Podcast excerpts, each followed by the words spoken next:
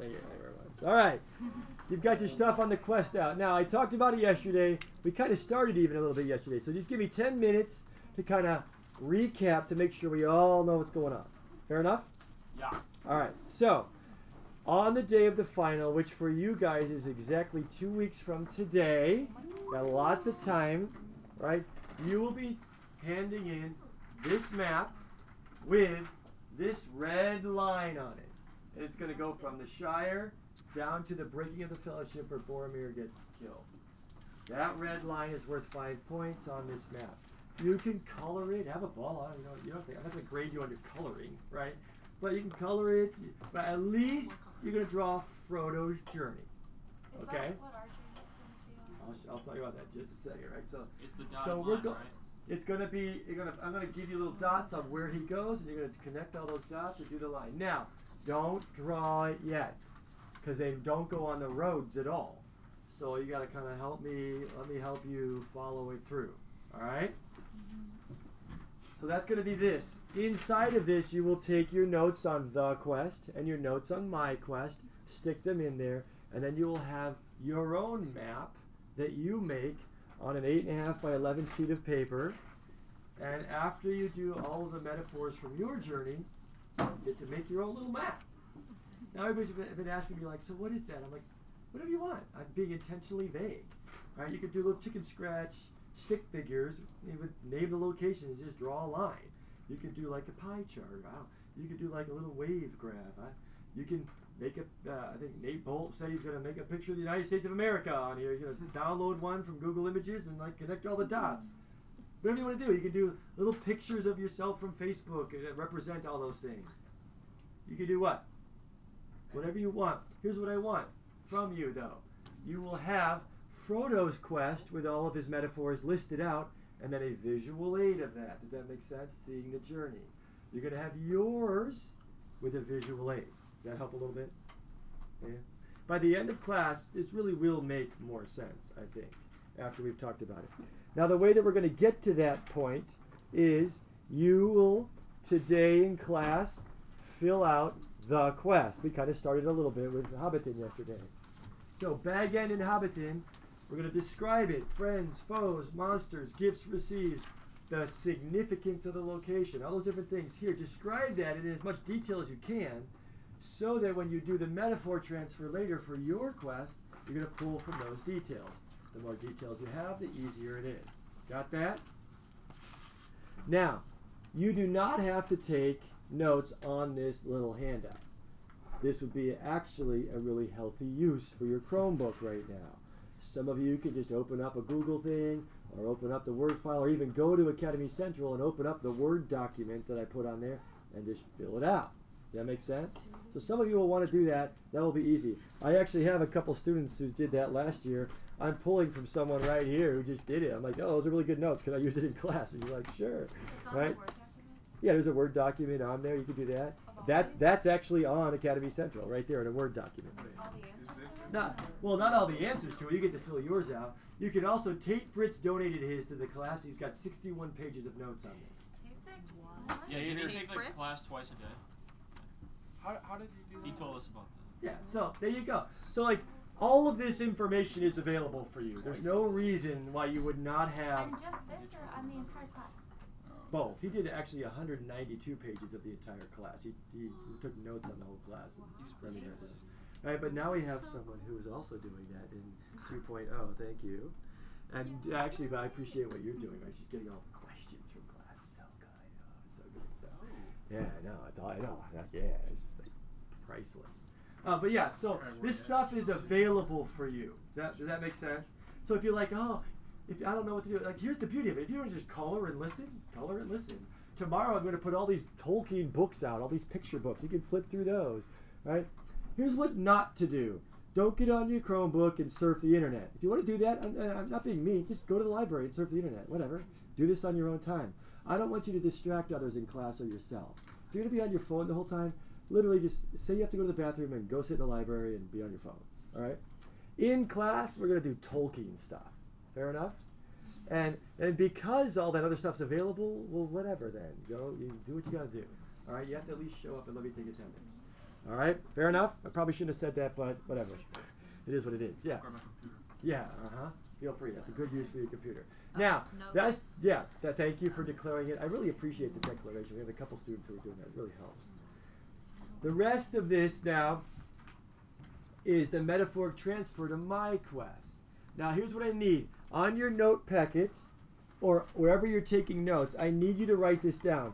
I did not put it. Everybody's like, well, why don't you just put it on the, the my quest notes? Well, I probably should, but part of me doesn't want to. I want you guys to write it down write down a few little tips here and a few details that I want to give you. So, my quest. Everybody got this?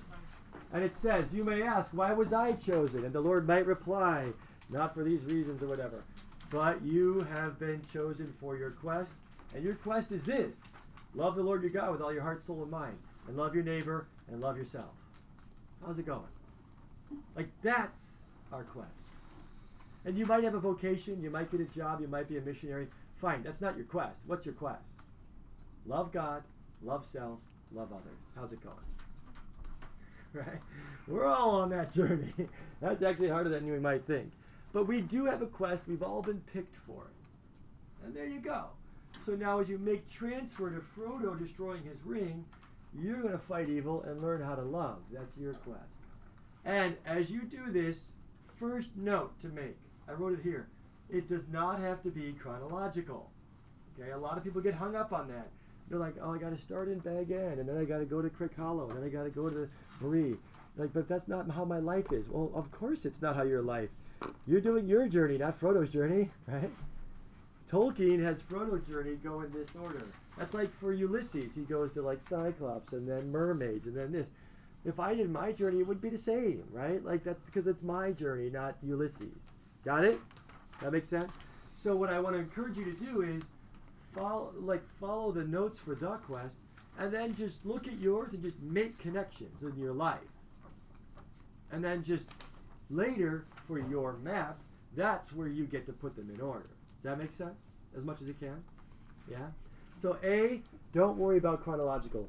B, one sec, B, it does not have to be a physical location. It could be a psycho is that what you're gonna ask? Yeah. It could be a psychological thing. Like maybe this is a maybe this is an emotional quest for you or a relationship quest. Some of you it would, be, it would do you good service to make this your spiritual journey quest. Bag End and Hobbiton is where you started out when you first became a Christian, and you've been on this journey all along. We track. Is that making more sense now? Are we presenting? What? Are we presenting? So that's the scoop. No, you don't have to present this to the class, but I will give you a chance on the day of the final. Be like, oh my gosh, I had this really cool thing. I was doing this, and I found this out, right? And the truth be told, many of you will be putting together a testimony right now, which is really powerful. A testimony of God's faithfulness on your journey.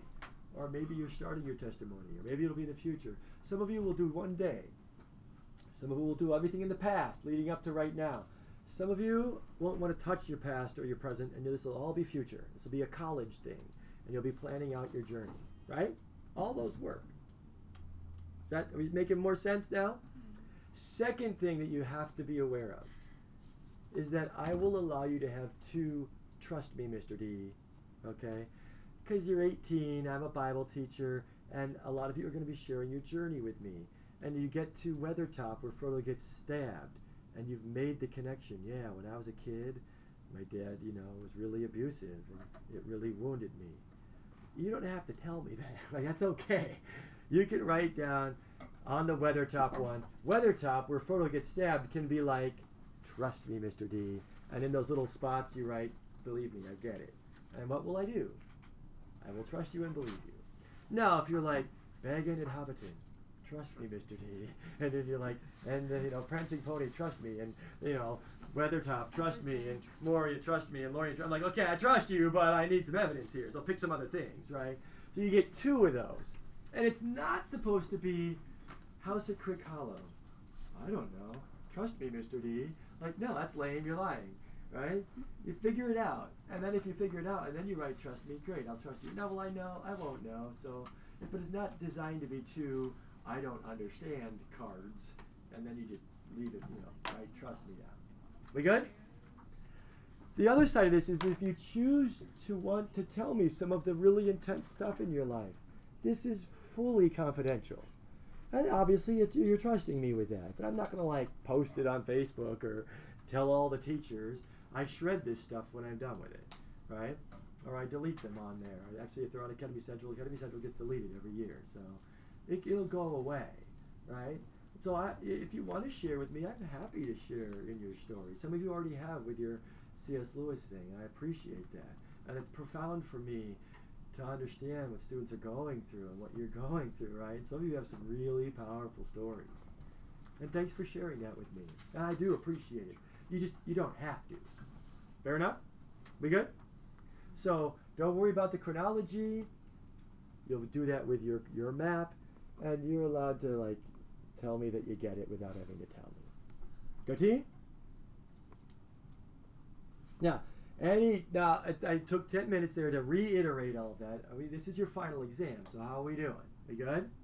Now, by the end of class, it really it will make it should make sense. Let me say it like this: If after tomorrow this doesn't make sense to you and you're still confused, you got to come talk to me. It's your final exam, and that means I either kind of dropped the ball or you weren't paying attention, which I'm fine with either one. We just need to make sure you know what's going on. I don't want you to be really, really confused. Okay.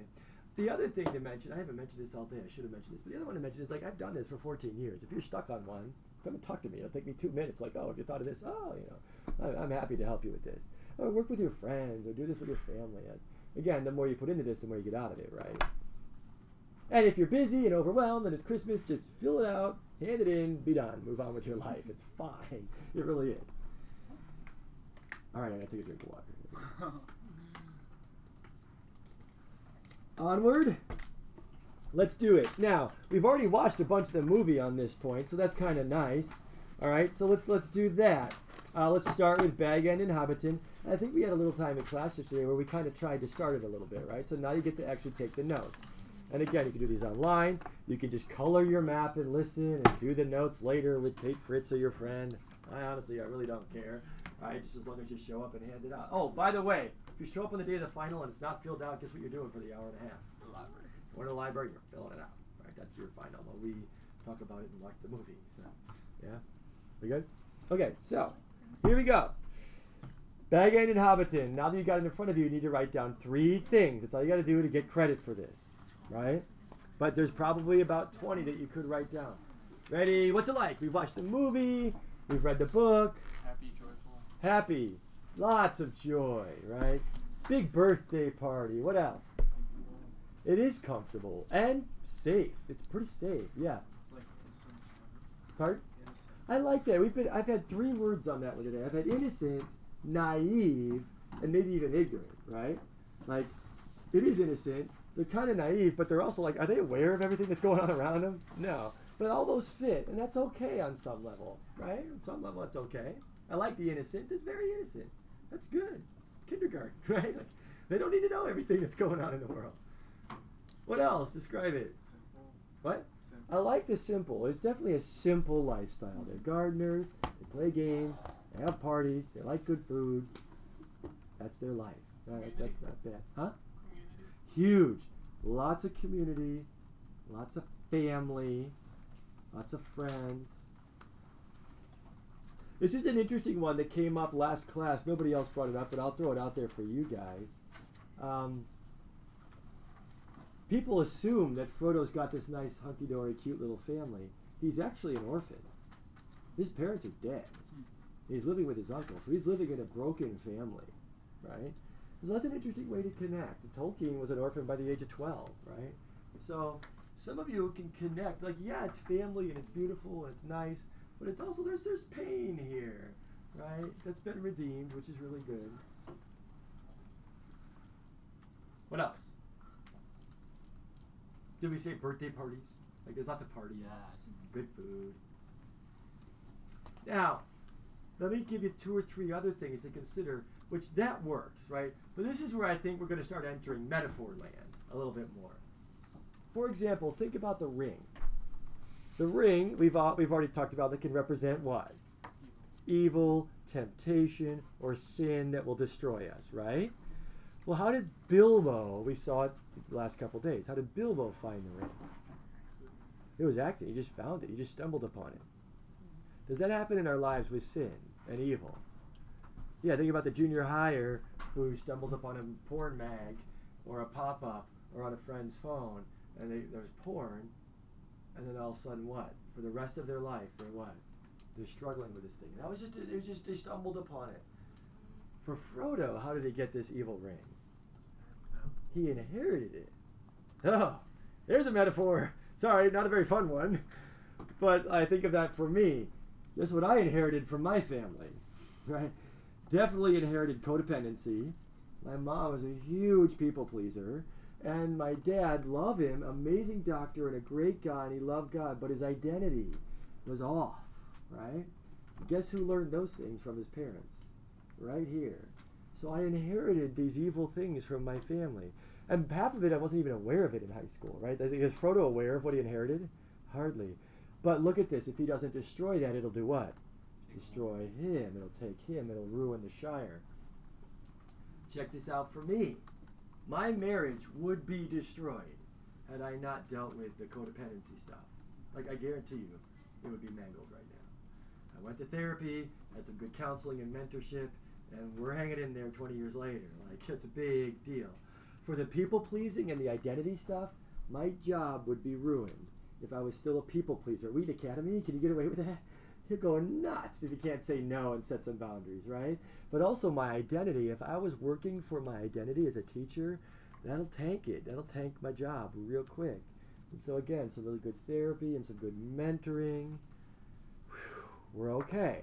But I had to deal with those things in my life before they destroyed me. Some of you are nodding your heads, right? You already know what you've inherited from your family. Love ya. Let's take care of that, right? Sooner than later. Some of you are like, oh my gosh, what have I inherited? I'm like, well, I love you. You'll find out at some point, right? And uh, we all, we've all inherited stuff. Some of you have stumbled on sin already, and like Bilbo, you've got to let that go in the Shire. You know, and we, is this making sense? I think that's some really powerful metaphor. That being said, too, the Shire is safe and it's wonderful and it's great. Can Frodo stay there? No, if he stays there, he will die. And not only will he die, what? The Shire will get destroyed. Ooh. See, so again, we're in metaphor land there. Yeah, the Shire is like this, whatever, whatever, nice, awesome, innocent, beautiful place, but he can't stay there. Oh, okay, so now we start getting some of these details where the metaphor starts making sense. Yeah? Make, are we tracking? Let me do one more for metaphor land for some of us. Tolkien spends about 125 pages on the Shire. That's a lot.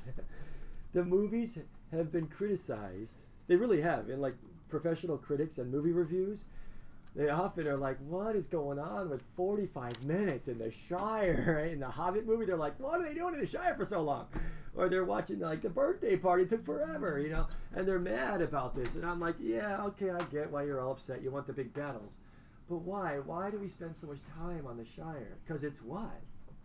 Because it's awesome. Think about this. Yeah, you don't have to, but who who would love to like visit a place like the Shire? Or who'd like to actually go to New Zealand and like see the set, Yeah. right? I mean, it'd be awesome. Or how about how many of you would like to live in a place like like the Shire? It's beautiful, it's safe, it's kind. There's family and fun and birthday. But wouldn't that be nice? Like we can raise our hand on that, right? And if, by, by the way, if it's not the Shire, what about Rivendell? Eh? Or Lothlorien in the trees? Or how about, come on, Aragorn's seven layer awesome castle? I would love to live there, right? See, there are these amazing places in Middle Earth, and if you, if Tolkien doesn't describe them in the way that he describes them, we'll miss it. Why are we going to destroy the ring? Why are there battling orcs and then Helm's Deep and then Pelennor Field and then the Black Gate battle and then fighting the Ringwraiths? All why are we fighting all this stuff? To do what? To save those places, and are they worth saving? Yeah, I, and that's essential. See, we have to build up this gorgeous Shire because is that worth fighting for? Yeah, I see some of you are going to Haiti here in a couple of weeks, right? Or the Dominican Republic or whatever. You're going on these missions trips. Are you going to just give them enough food so they can survive in poverty for another day? Everybody was like, I hope not. Don't go if that's where you're going. We're going. Timothy's there. You're going to help them what? Fight that poverty to get out of it so they can have a family, so they can have a real soccer ball, so they can have school, so they can get out of those places into places more like the Shire. Is it worth doing? Yeah.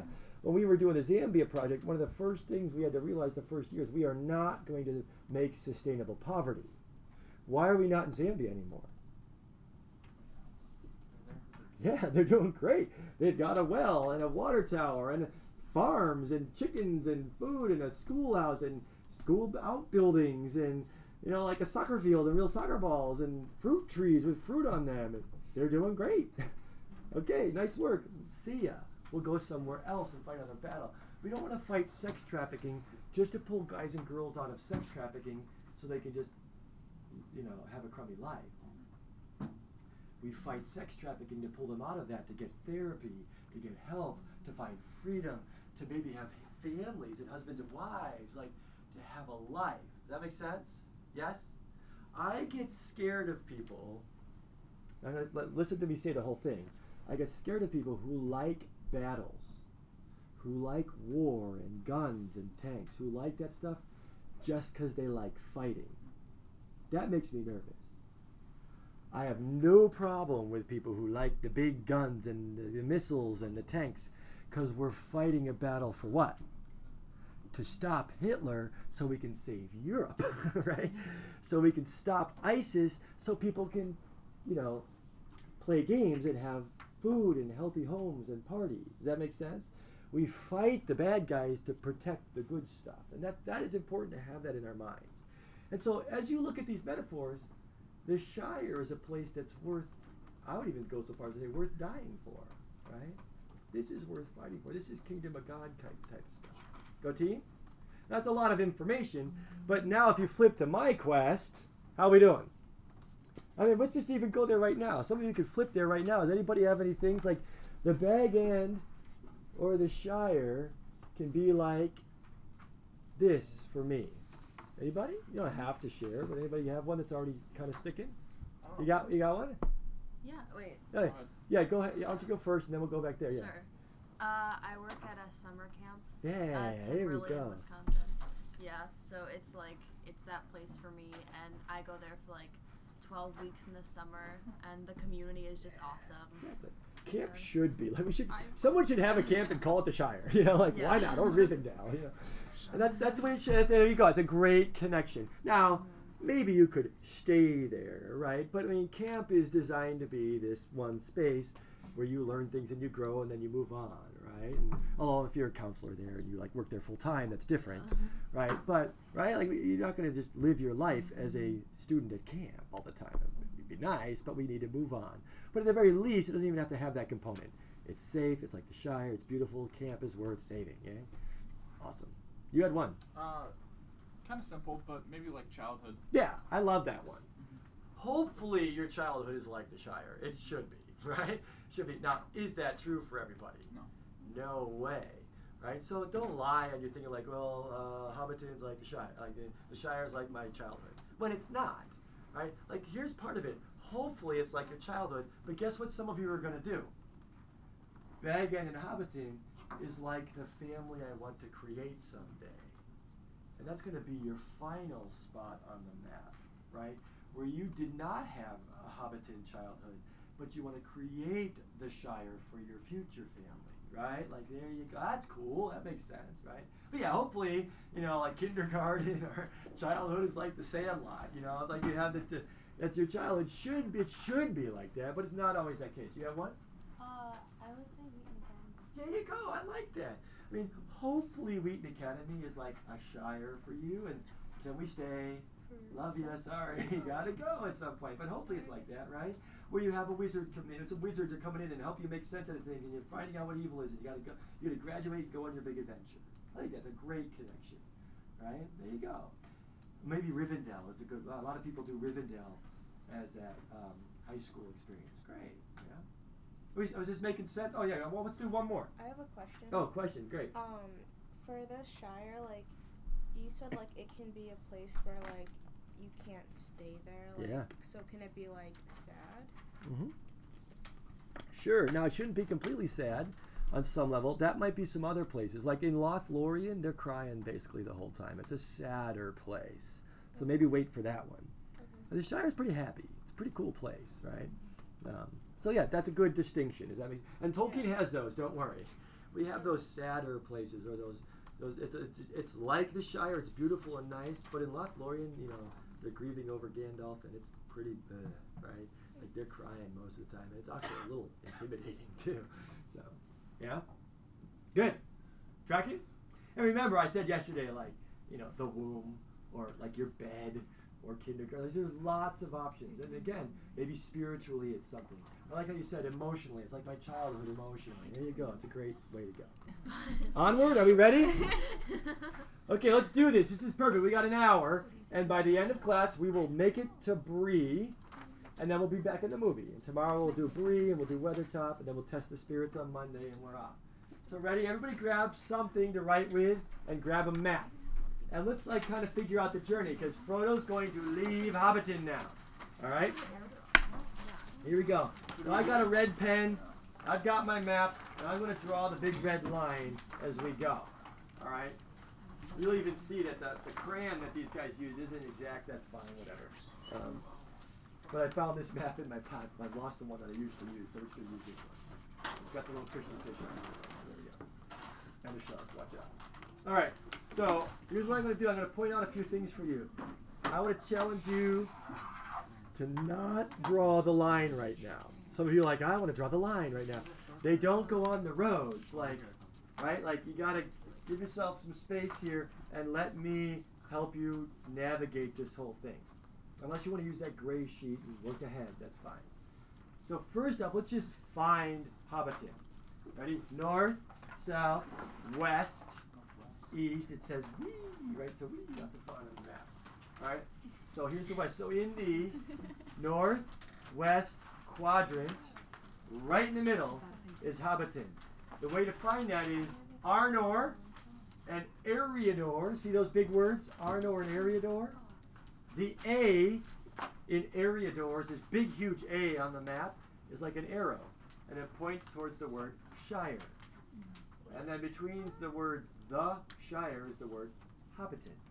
And next to the H in Hobbiton is a tiny little itty bitty square that is Bilbo's house. You remember all this? We find it? If you didn't find it, look on someone's next to you. Let's help each other. You guys gotta help each other out here. Oh, Okay. so that doesn't represent Hobbiton, it represents house. Well, it Just represents. left an H. Yeah, left of the I mean, it really represents Hobbiton, but it's, Hobbiton's that that's- small? Yeah, it's tiny. It's tiny, tiny. Okay, so right there, Hobbiton is that little thing. That's where Bilbo's house is. That's where Hobbiton is. That's where we start the journey. All right. Sorry, I just need to get a quick drink of water. Been talking for six hours today. All right. Where does Gandalf say to meet him? Bree. You got to get to Bree. Now, don't draw the line. I'm just trying to help you find out where things are. Because the line actually, they go south and they go through the woods and stuff like that. But to find Bree, you just go down the road a little bit with your finger or with the back of your pencil. Follow the road east to the Chetwood Forest, and the word Bree is right there. It's where the intersection of the roads are. Okay, so it's about, on your map, it's about two inches east. Yeah? Everybody see it? Help each other out. Put a little X there or a little circle there. That's Bree. Oh, Did did they meet Gandalf there? No. Oops, no, but who did they meet? Aragorn, I know. Whew, baby, all right. they meet Aragorn there. He's the king. He's going to help him out. And Aragorn's like, we have to get to Rivendell. We've got to get to Rivendell and talk to the council and figure out what to do. So now, again, they do not go on the road at any time during this. So Bree, is that where the That's what prancing they, horse is? the prancing pony there. Yeah, we're gonna watch that tomorrow. Right, so that's Bree. That's what the Ringwraiths like try to stab. They stab the pillows and stuff like that. Okay, so from Bree we have to get to Rivendell. Don't draw the line. But if you were traveling in a, in a safety time, you would just go down the east-west road, over the last bridge, Trollshaws. That's where the trolls are from The Hobbit. All right, and then go right up to the ford at Rivendell. and you'll see the word right before the mountains, the word Rivendell with a little arrow pointing to a little triangle, and that is Rivendell. That's where the Fellowship of the Rings was, right? That's where everybody comes and they meet and decide what to do. We good? Now, at Rivendell, what does the Fellowship decide we have to do? Destroy the ring where? Mordor, specifically Mount Doom. Everybody got that? So Mount Doom. Now it doesn't say Mount Doom on your map. It says Oro Druin. So the way to find that is if you look. Actually, you guys are looking closely at your map. Look back at the map of a whole. Like look at the whole thing. Look at the mountain range. It makes a pitchfork, ending in Mordor. See that? You got the, the handle of the pitchfork down here, and in the bottom corner is the fork of the pitchfork. That's Mordor. It's this big square mountain range. In the upper corner of Mordor is Orodruin. That is Mount Doom. Put a little lava there or whatever. And by the way, we've got colored pencils and crayons around the room. Make sure you share. It's like kindergarten. You got to share your crayons and pencils. All right. But you can you can color this. You don't have to color whatever. But Orodruin is where we need to get to. Just so you're aware of the context, this distance is like hiking the Appalachian Trail. How long is Yeah, somebody Google it. I don't know. It's a couple thousand miles. It's long. long. But they usually do it in like five or six months. So yeah. Right, and but they have boats in here and stuff like that. so they get there. All right. Now that's the big epic. Just a few other things that you need to be aware of. Directly east from Mount Doom, about a half inch on your map, is uh, Barad Dur. That is the tower that the eye is sitting on. The big tower with the eye on top of it. You know what I'm talking about there? That is right here, Barad Dur. That's Sauron's Oh, I see. hideout. Everybody see Is that? that little like A rectangle little, thing little, sticking off? stick, little stick. Yeah. That's, that's that tower. Now that's one tower. In the book, The Two Towers, what's the other tower? Anybody know? Isengard. Yeah. So it's we call it Orthanc or Isengard. That actually, if you want to find that one, that's Saruman's place. You know where he's ripping up all the trees and making those funky orcs. Yeah. Yeah, what's going on? If you take your finger and go right to the middle of your map, you'll land on Fangorn Forest. See that? It's kind of like mm-hmm. stuck on the side of the mountain range there. Fangorn Forest. If you go to the F in Fangorn, the word Fangorn, and then go directly west into the middle of the mountains, you will see a tiny little circle with a tiny little triangle and the word Isengard with an arrow pointing to it, and it's saying Isengard is down in there. Yeah. We need to like highlight those like how we did for Hobbits. You don't you don't need to. I'm just making That's sure. not that's not part of Just to the tell us? Yeah, no, I, I'm just telling people where stuff is. You don't need to highlight that, but this is just so we kind of know where stuff is. Another big one, just as part of the story, is Aragorn's castle. That's kind of nice. Minas Tirith or Minas Tirith, however you want to say it. Where's it at? Take your finger, follow the mountain range down, follow the mountain range down, jump over the Gap of Rohan, follow it all the way down right up to the edge of the river, and it's the last little triangle on the mountain range right before the river. Minas Tirith or Minas Tirith. That's Aragorn's big seven-layer castle, big red castle. It's like right outside of right here, right by the river. Yeah, it's staring Mordor in the face, right? So that's a big deal. All right. Um, I could keep going all day. We're not going to. Are there any other ones that you guys just are interested in? Oh wait, I got one. I'm sorry. Uh, a lot of people want to know where the Lonely Mountain is from The Hobbit, right? So if you go to Rivendell, they're at Rivendell. They go directly east over the high pass, over the old fort, through the old forest, get attacked by spiders. That's in The Hobbit.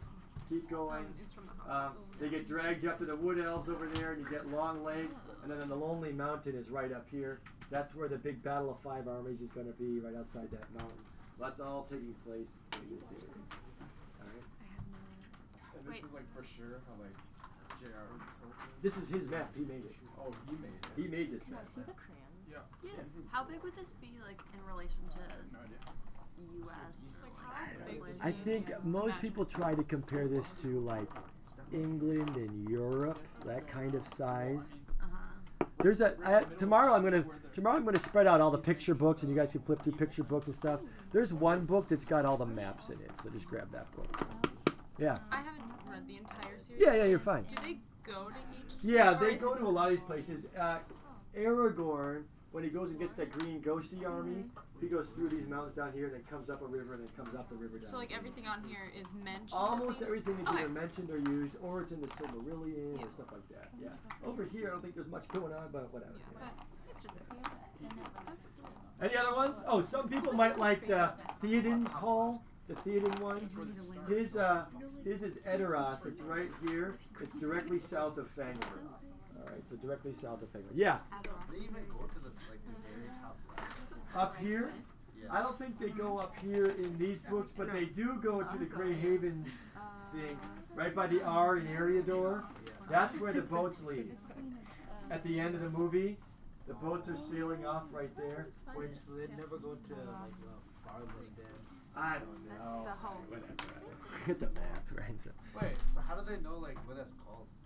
Is it like described in the He Well, makes well, it up. Tolkien made it up. He, he drew this Oh, map. he drew the map. Yeah, he made the map. Yeah. he Unless made it. someone drew this map. Someone Someone No, no, he, said someone drew this. no, no. Tolkien made it. He made the map for the story. Right? It's so cool. He loved maps. He loved history. Kind of fun. All right, let's get let's go. Let's keep going. So, Hobbiton. Everybody, grab a pen or pencil. Now, now's when to draw your line. So get a color that you're going to stick with, and you're going to draw this line on the map. We are in Hobbiton. I got my marker.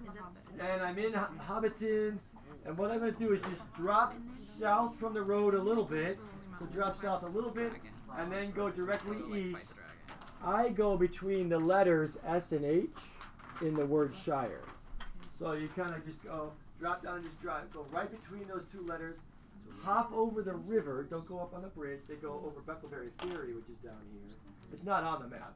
And then you just you hop over the river and stop right on the edge of the old forest. So you should be like kind of in the middle of the edge of the old forest. Where, where are you in relation to the river where it forks? So uh, Is so that where you cross? see that little tiny river that forks and there's like a sliver that goes into the old forest right at Oh, the I base of that. Right at the base of it. That's the little. I like saying it. The little sliver of a river. so it's the tiny little river that goes into the old forest. You're right on the edge of the forest. So at the house of Crickhollow, their backyard fence is the old forest. So they're right on the edge of it. Okay. That's the place where the. All right. If you need um, help finding it, just look on somebody's or come up and look at the map later. Let's let's do it. Ah. So here's where I need a little bit of help from you guys. There's no shame right now, no fear. You'll read it someday. I'm not worried about that. I just need to know my audience because in the first period today, only one person had read the book. It's okay. I just need to know because I don't want to be asking you what happens if nobody knows because none of this stuff is in the movie for the next 45 minutes. So I just kind of need to, a little bit of a nod. You don't have to raise your hand, but like a little nod or a little hand up, like I've read the book and I know what we're talking about and I can participate. Anybody? I read Go. like a hundred pages. Yeah, that might get you there.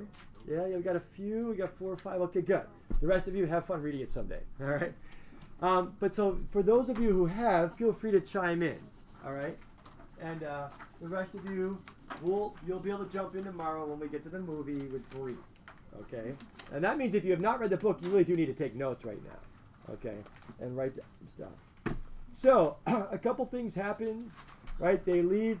Here's where on that part of the journey, the ring wraith on the road thing happens. They meet the elves. That's really cool, right? So that's all good. That's not. I didn't make that as part of the, the uh, metaphor. We could, but I like getting us to the house at Crick Hollow.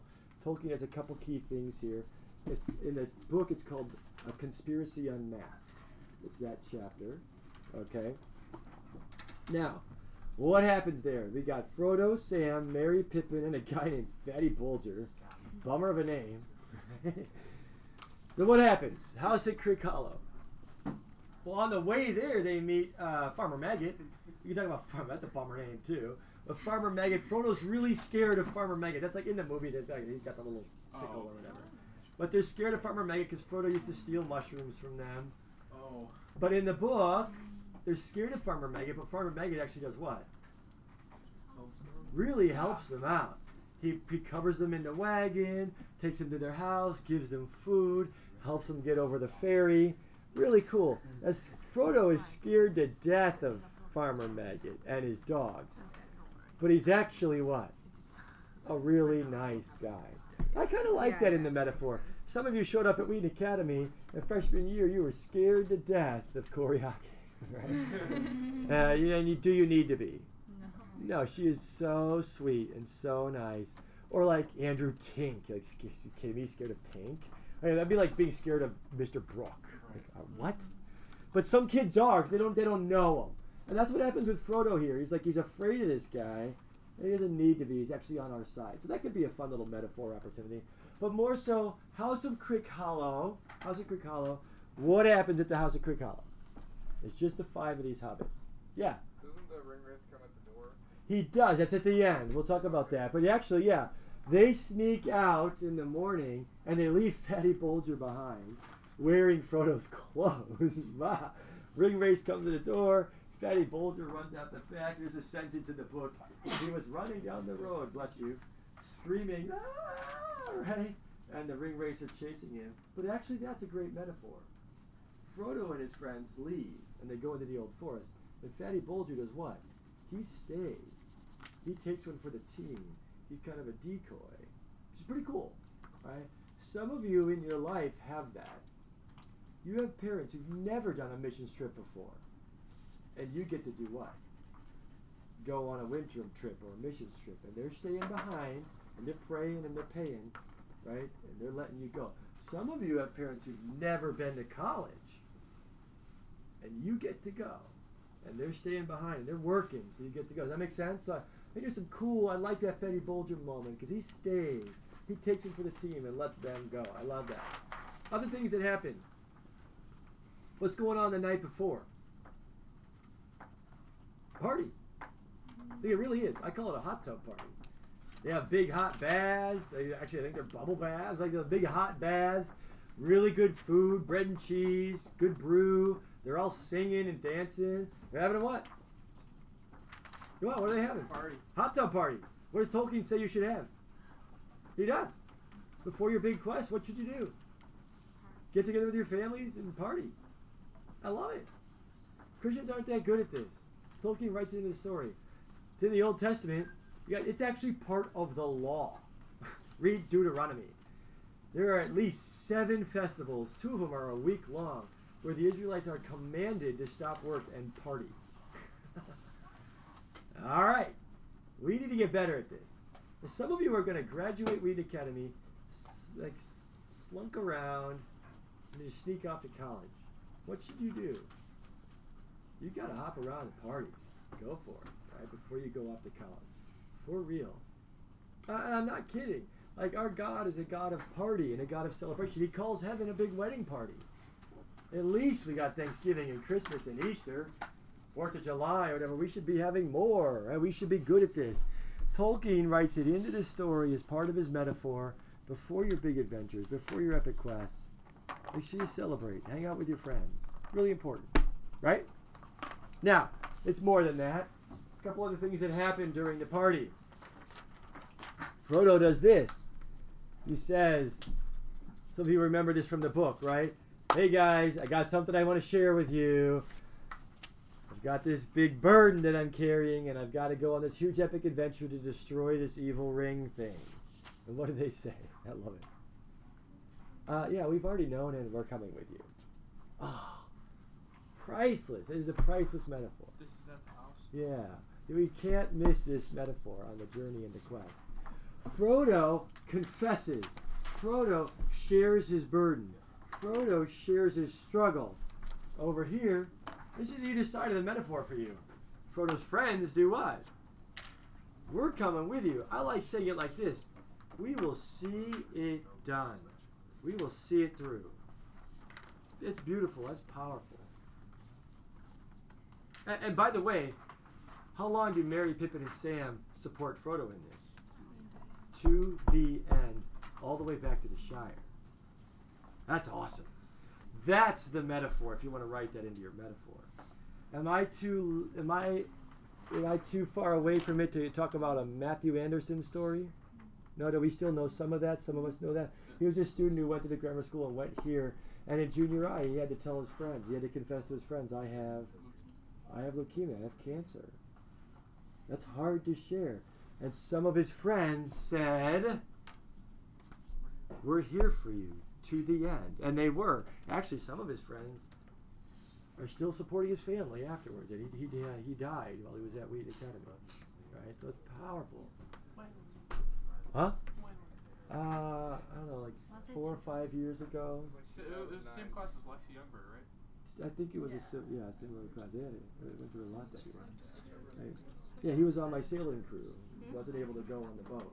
Right. So it's powerful, but some of his friends saw that through, right? Um, I, I think it's really interesting. Some of you have done this. I, last year, there were you could probably think of who I'm talking about, but there were two students, particularly, who shared with some of their friends that I am really sick and really struggling. And what did some of those high school friends do? Here's my cell phone. Call anytime. They visit them in the hospital. They were really supportive. It's really powerful, right? Um, I think for some of you, this is the metaphor. I've got this huge burden. I've got this evil thing I'm struggling with that I want to destroy in my life. I'm struggling with porn. I'm probably addicted. You finally do what? Tell your friends or tell some people who you what? Trust. Does Frodo tell everybody? Should he tell everybody? No, but he shares it with Gandalf. He shares it with people he trusts, and they do what? They support him. I could think of people sharing about there's a divorce in my family. I just found this out about my childhood. I don't know what it is, but ready, some of you, maybe before the semester's up, need to do what is Tolkien saying you got to do? Share the burden, confess. Some of you are not going to identify with Frodo. Some of you need to do what when your friend tells you this? Commit. And if you say, "Here's my phone, call me anytime," you better what when they call? Pick up the phone, right? Because Frodo, Frodo has friends like Sam and Merry and Pippin who stay with him the entire time. They see it through. You guys, this is my life as well. I just had a friend of mine confess addiction to some pretty severe drugs about, about six weeks ago. I drove this person to the hospital for inpatient therapy, right? They just got out. I'm helping them with their outpatient therapy, and I'm going to do what? Be with them as long as I can support them. Like this is my life too, right? I've had to confess stuff to people. This, I think, if you're willing to let this happen, you can find connection in this life. And if this hasn't happened for you yet, what does Tolkien say? At some point, you will either have friends tell you huge stuff, and you'll have an opportunity to support them on a quest to destroy this stuff, or you will need to do what with some of your friends? Confess up, right? Yeah, I have a question, like for the my quest part, yeah, like what if that hasn't happened? exactly. For, So for like a part in, of this, like Yeah, and so that's where I want you to realize like that's a great. That's just part of what today's about. Some of us we haven't had like nobody's told us big stuff, and I've never really had any big things happen. What's Tolkien saying though about our journeys? This will probably happen at some point. Like for most human beings, right? For most human beings, they either have something they need to share, or they're going to go through something really hard where they need support. They got to ask for it, or you're going to be a friend to someone who is like that. Does that make sense? Is that and is, if we really think about it, is that true? Yeah, from pretty much everybody. You're either going to have a friend. If you're you had nothing happen to you, then you're probably not. You're in complete denial, right? Or if you don't have friends who are sharing with you anything, maybe that's something you got to start considering. Why is nobody asking me to join them on their quest? Does that make sense? Like it's a big deal. Yeah, Does that help. And so that that maybe that's college. You guys are 18, right? If I were honest at, my, at that point in my life, I did have a few people who shared stuff, but I didn't have anything to really share. I was doing pretty good, right? College is when it all exploded for me. So for some people, it's, it's been their 40, you know. Yeah, I think a classic one is often in a in a marriage. One, somebody will share with the husband or wife, like, "Hey, I'm really struggling with something right now." It's like, "Okay, I'm with you. This is what a marriage is, right?" You know. So, that help? Yeah. Keep going. All right, so that's Farmer Maggot, House at Crickhollow. We got some options for some metaphors. Is that enough to work with? Good. Seeing how this works? All right. They leave the house at Crickhollow and they go into the old forest and they end up by that little sliver of a river. It's, I know it's really hard to see, but if you look, you can actually see a little river going into the old forest. So kind of go straight in and then up by the river because they end up by, they end up by that willow tree that's trying to eat them. Yeah. Is it up by the top of the river? Yeah, kind of the, the top top part of it like there. the top of that little river. Yeah, just a little sliver there, and they just kind of go into the forest, and they get they get lost, and they end up getting eaten by the tree. Yeah. So now I want you to. So here's this old forest, right? Just go directly into the forest, and then just go up a little bit, and then you can just stop. You're right in the middle of the forest, right? Now, this is where I think for some of us, this is where you're going to start seeing how the metaphors work. I have a hunch that most of you will not email me in college and say, Mr. D, a willow tree tried to eat me. You know, I go, okay, yeah, it's great. I hope that never happens, right? But the, the metaphor is really powerful. Think about it like this. Woohoo, let's go, guys. We're going to sneak out in the morning. We're going to start a big adventure. Frodo's feeling pretty good about himself. He's got the ring. He's got some friends. We're all going to, we're going to do this thing, right? So they leave. Like the first day, sorry, of their big adventure, they get out there. Anybody know in the book, right? This is where they enter the old forest, and what starts happening? Not we're not at the willow tree yet. How do we get there? There's a few steps. They start their hike, and what starts happening? Here, Tom Bombadil. Not yet, not yet, right? Right at the beginning, yeah. Yeah, okay, ready? The trees start closing in. It's a little dark. It's suffocating. They're, little- they're tired. They start arguing, right? Remember this? They start arguing, and they're, they're, they're, they're getting frustrated and annoyed. Then they actually get what? Lost, right? They get lost. Now we're lost, and we've lost the trail. So they're tired, they're frustrated, they're arguing, they're lost. It gets dark. Then they do what? They have, they give up. They give up. They sit down by the river. Oh well.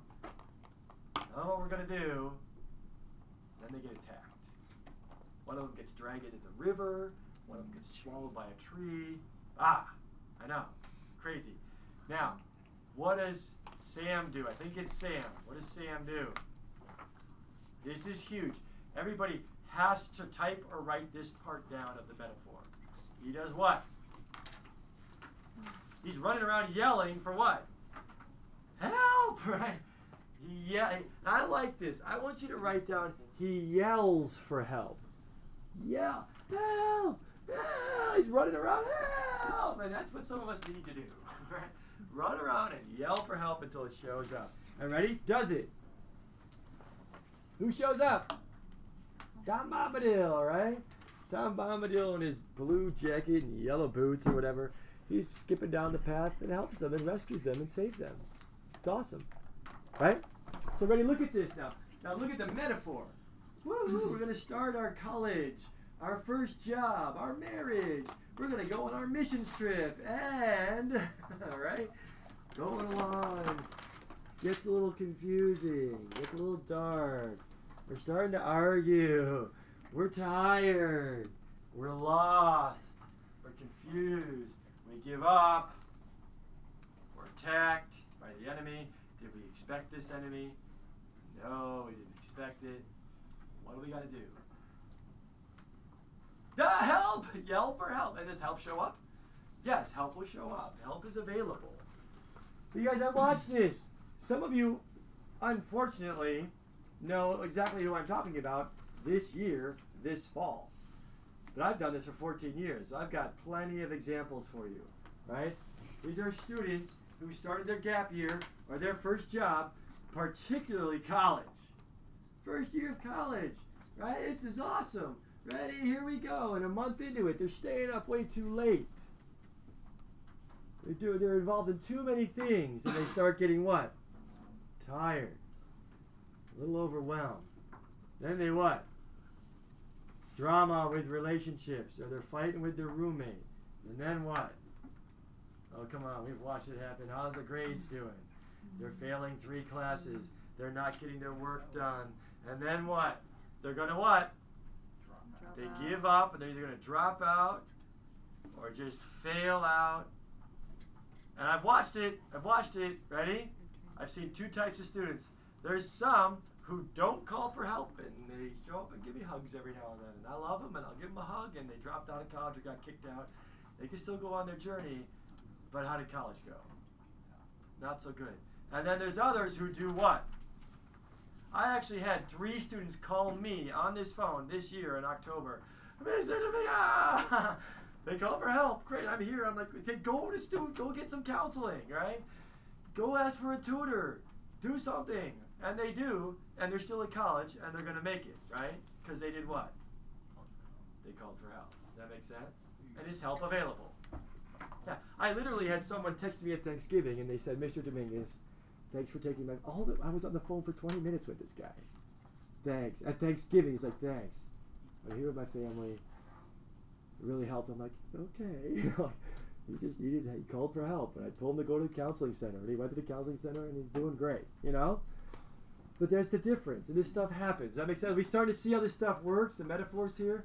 I think it's so interesting. Some of you know exactly what I'm talking about when we're going on family vacation, right? Or that mission trip, or that youth group retreat. You know, like day one, ah, flat tire, or everybody's arguing, or we get attacked, or whatever. Like you're either gonna regroup and figure it out, or boom, the just tanks, right?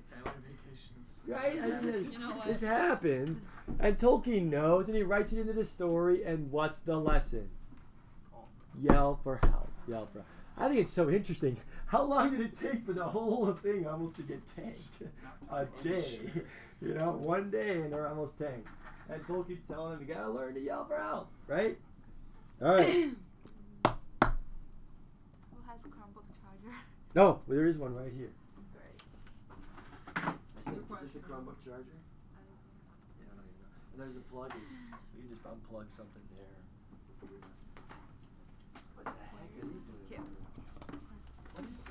Uh, Those are beaker tones. Ah, yeah, well, yeah. well, One Just percent right into the reader. Right. I love my, my classroom is so crazy. All right. Next, we leave that they get rescued by who? Bombadil, and they go where? Bombadil's house. I don't know where it is in the old forest. Nobody knows where it is. Just go somewhere else in the old forest, right? So there we go.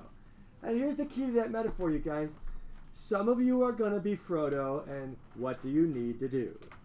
Yell for help.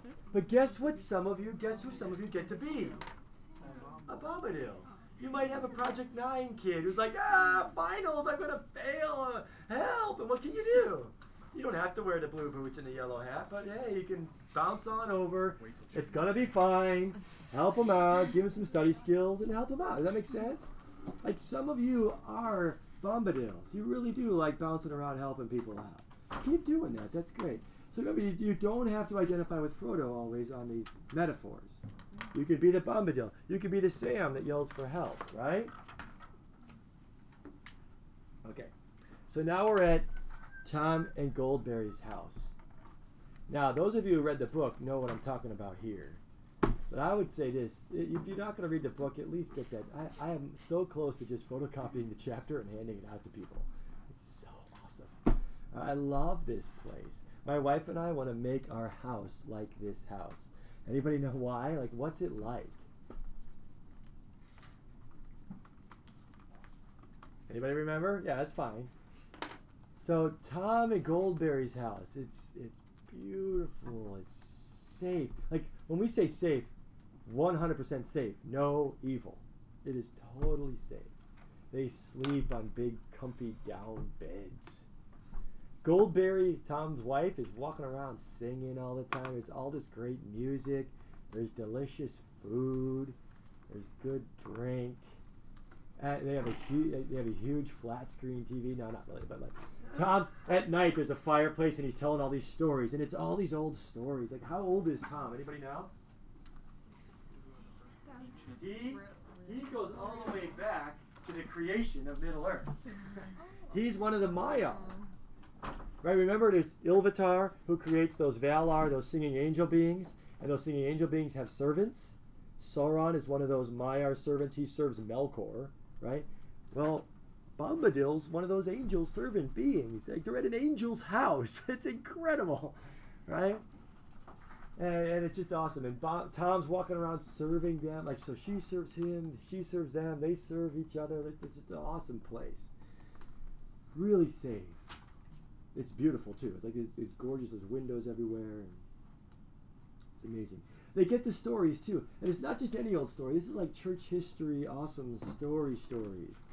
It's like for you guys in a church history class where you look at the Old Testament stories. They go all the way back to the beginning, And then you get to Acts and you listen to all those cool Acts, Peter and Paul, those cool stories. And then you're like, all the saints and, you know, St. Augustine and all the way through. And you're like, wait a second. I'm in Acts chapter 2433. Like, I'm. I'm in that same Bible story. Like we're living it out. We're the church. Like it's the same story. Oh my gosh! Like ah, right? And Frodo realizes, wait, this ring is that ring with Sauron and the Silmarillion. Like whoa!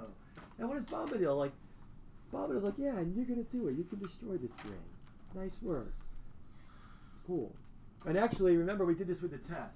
Right here. How far have we gone on the journey? Not far. But Bombadil is what type of a character? He is powerful. He puts the ring on, it does it affect him? No. I love that. Tolkien gives Frodo, at this point of his journey, a character who I'm going to read it in just a second. A character who talks about he is stronger, he is faster, he is more powerful than evil, any of the evil in Middle Earth. That's good to know. Actually, mini lesson for some of you today. You got to learn this because some of you don't believe it right now. You really don't. That good is not just as strong as evil, but what? Good is stronger than evil. Always. Always stronger than evil. If you don't believe that, no wonder things are really confusing. But Frodo, he meets some dark stuff. It gets pretty bad. And Tolkien has given him this gift that all the way through the journey, he knows, he knows in the back of his mind that good is more powerful. It's always more powerful, even if it doesn't look like it right then and there. That's cool. They get ponies, they get backpacks, they get rest, they get wisdom, they get counsel. We have at least three things written down. we good? That house of Rivendell's awesome. Um, can I help you guys with a few metaphors? Or does anybody know of a place like that in their life?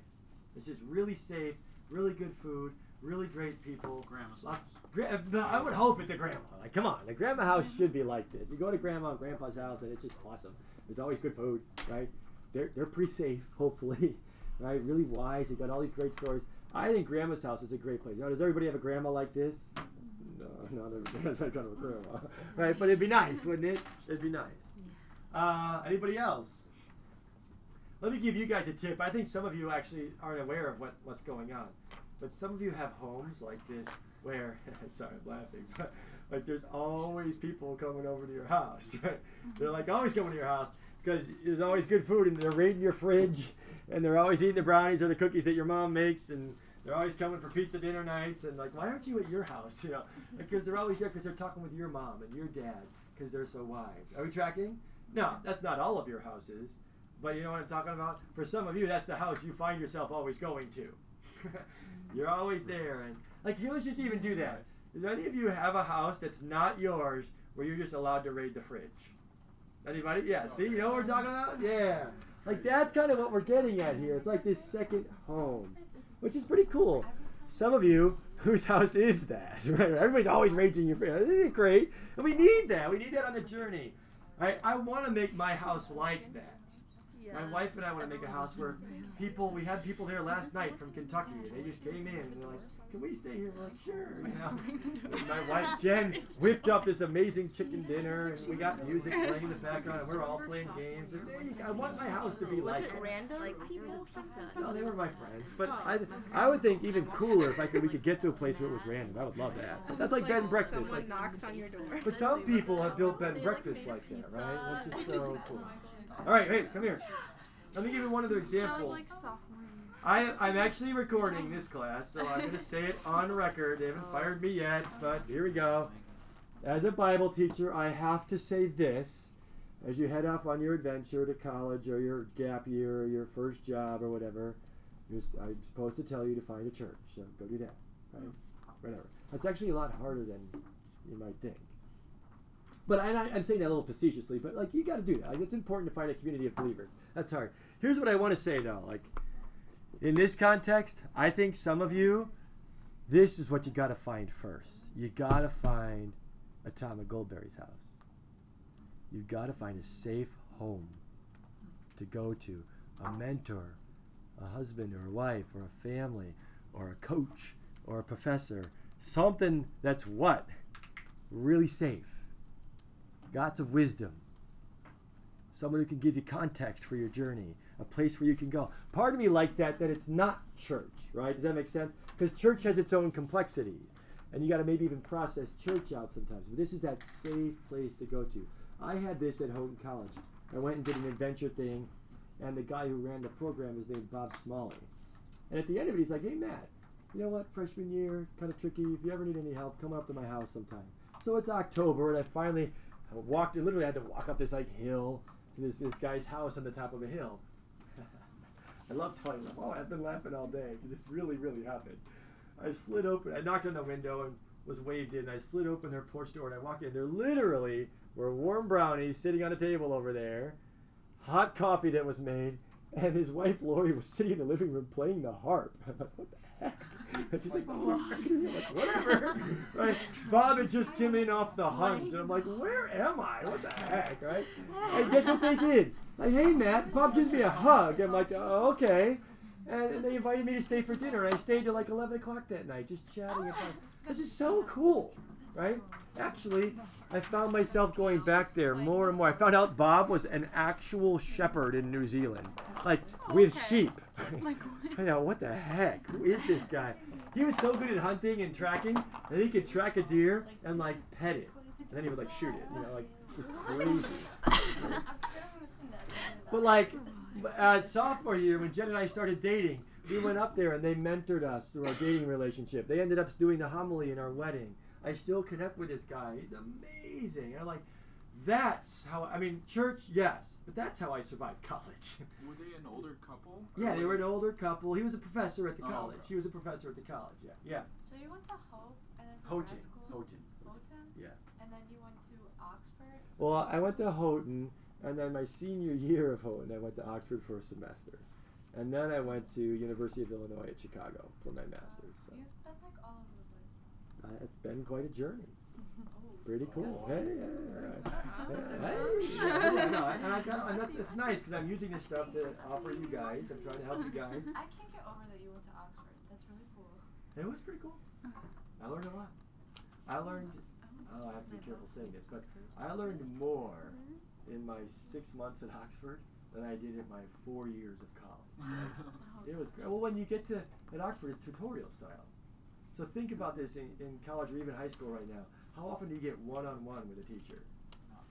Yeah, my Shakespeare class, I went to my professor's house. She made tea, and we talked about Shakespeare, just me and her. She's an Oxford professor for an hour each oh, week. right?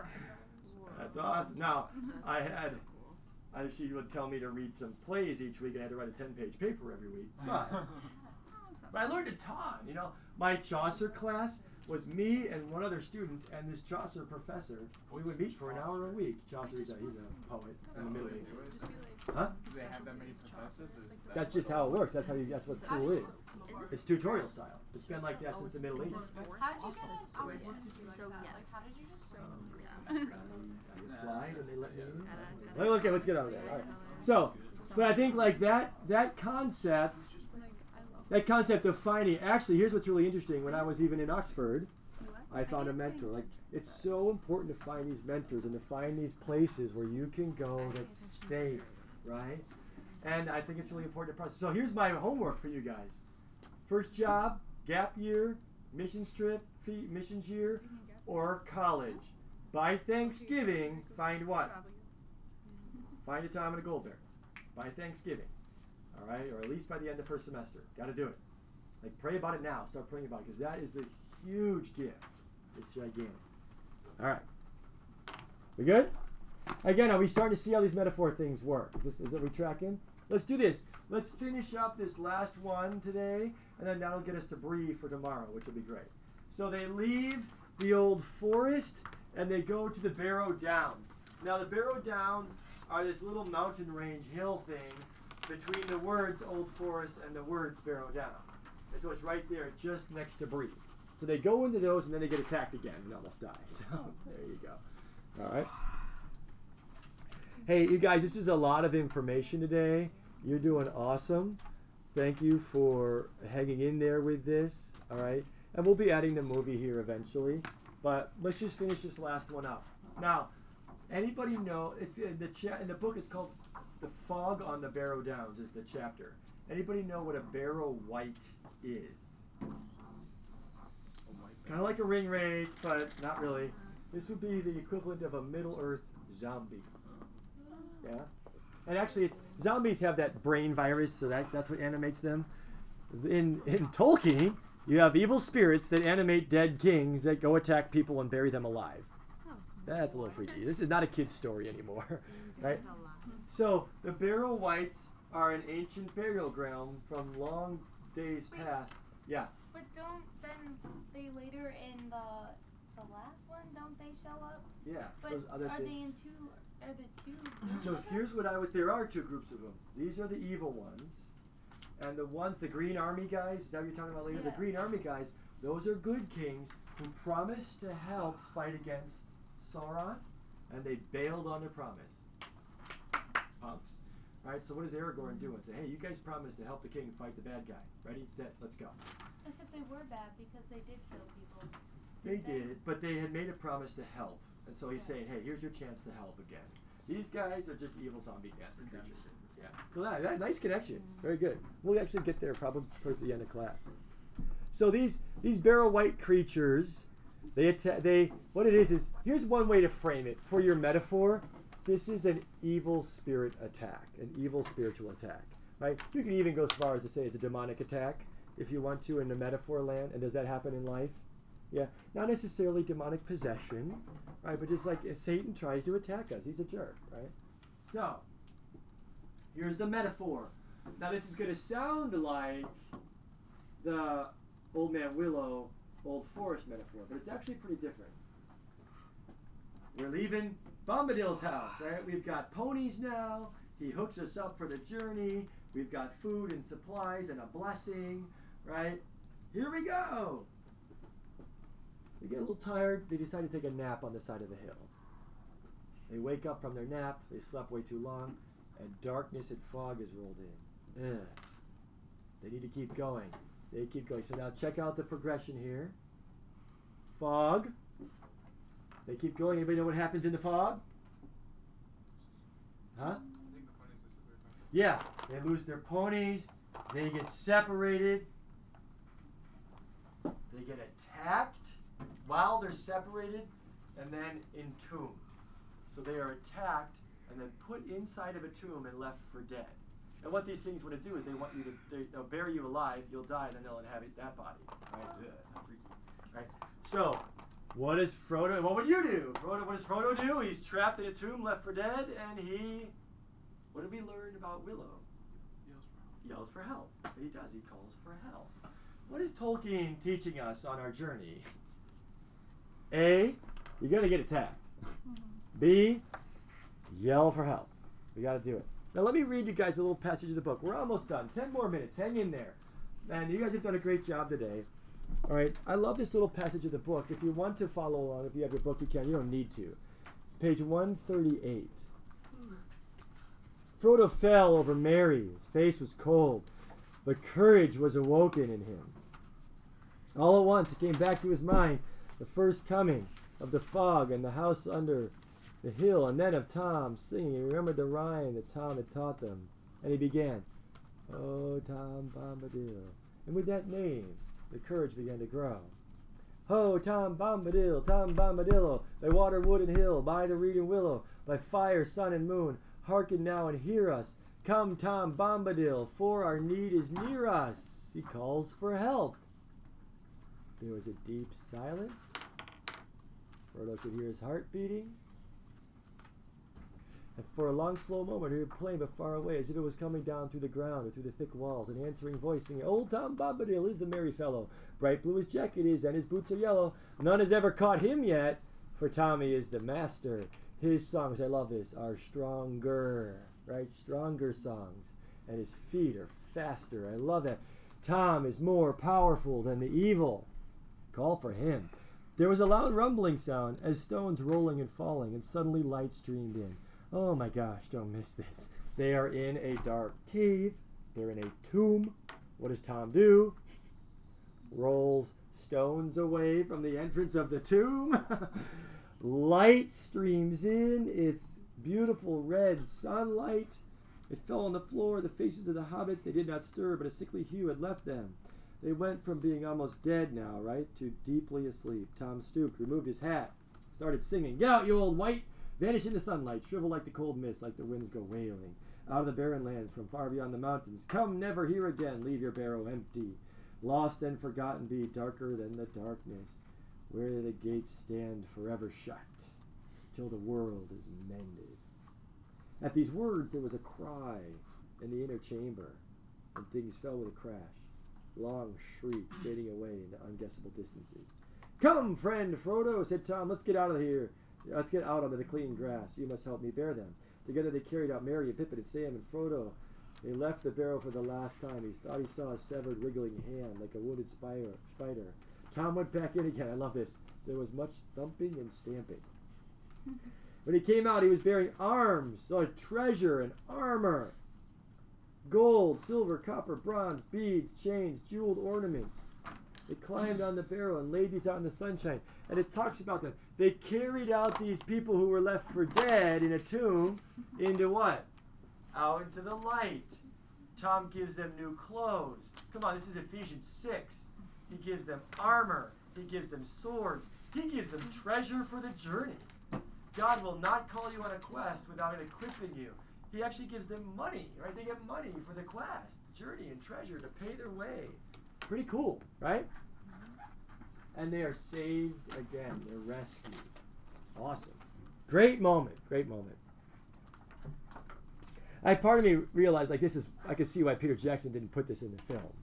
Pretty powerful. But like it's an overt, overt Jesus metaphor. Like stones rolled away from a dark tomb, people who were dead coming out to live.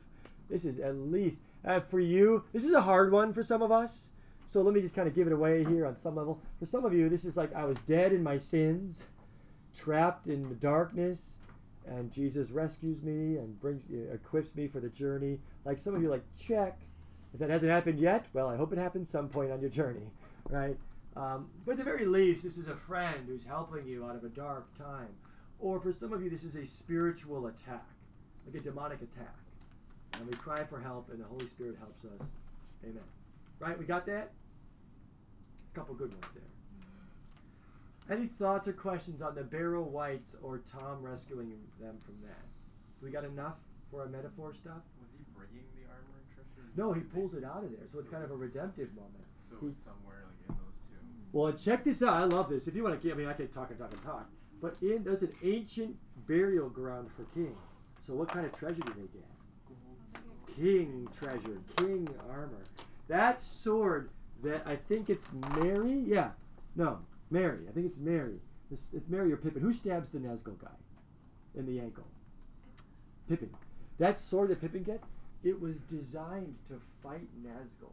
He gets it here from Tom, has no clue really what it is, and then uses it in the big battle at the end to stab the Witch King, and so uh, so Eowyn can kill him. He's equipped for a battle he doesn't even know he's going to have later. Right? Isn't that cool? Good stuff. Good stuff. And it's kingly. I love that identity stuff, that princely stuff. They're walking around wearing princely stuff now. Cool. Little story time.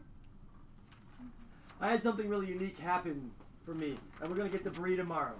But uh, I hope you don't mind. He was sitting right here. I'm, I'm really visual if you haven't noticed. This student was sitting right there. I can totally remember this moment in class.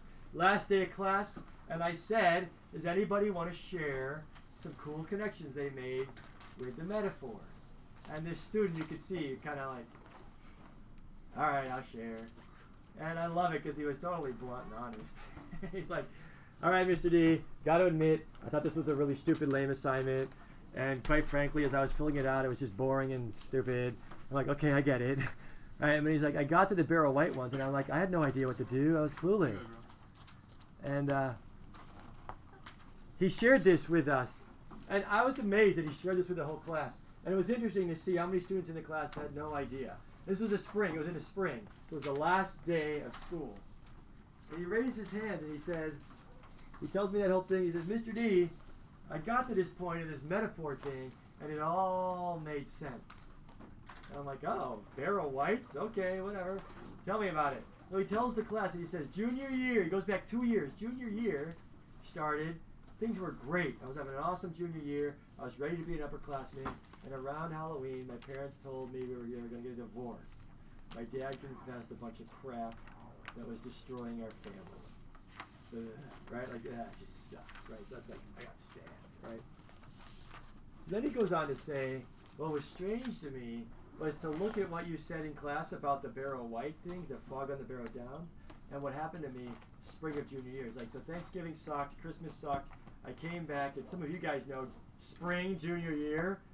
Ah, it's really hard, isn't it? So here he is, and he's like, I was crazy, Mr. D.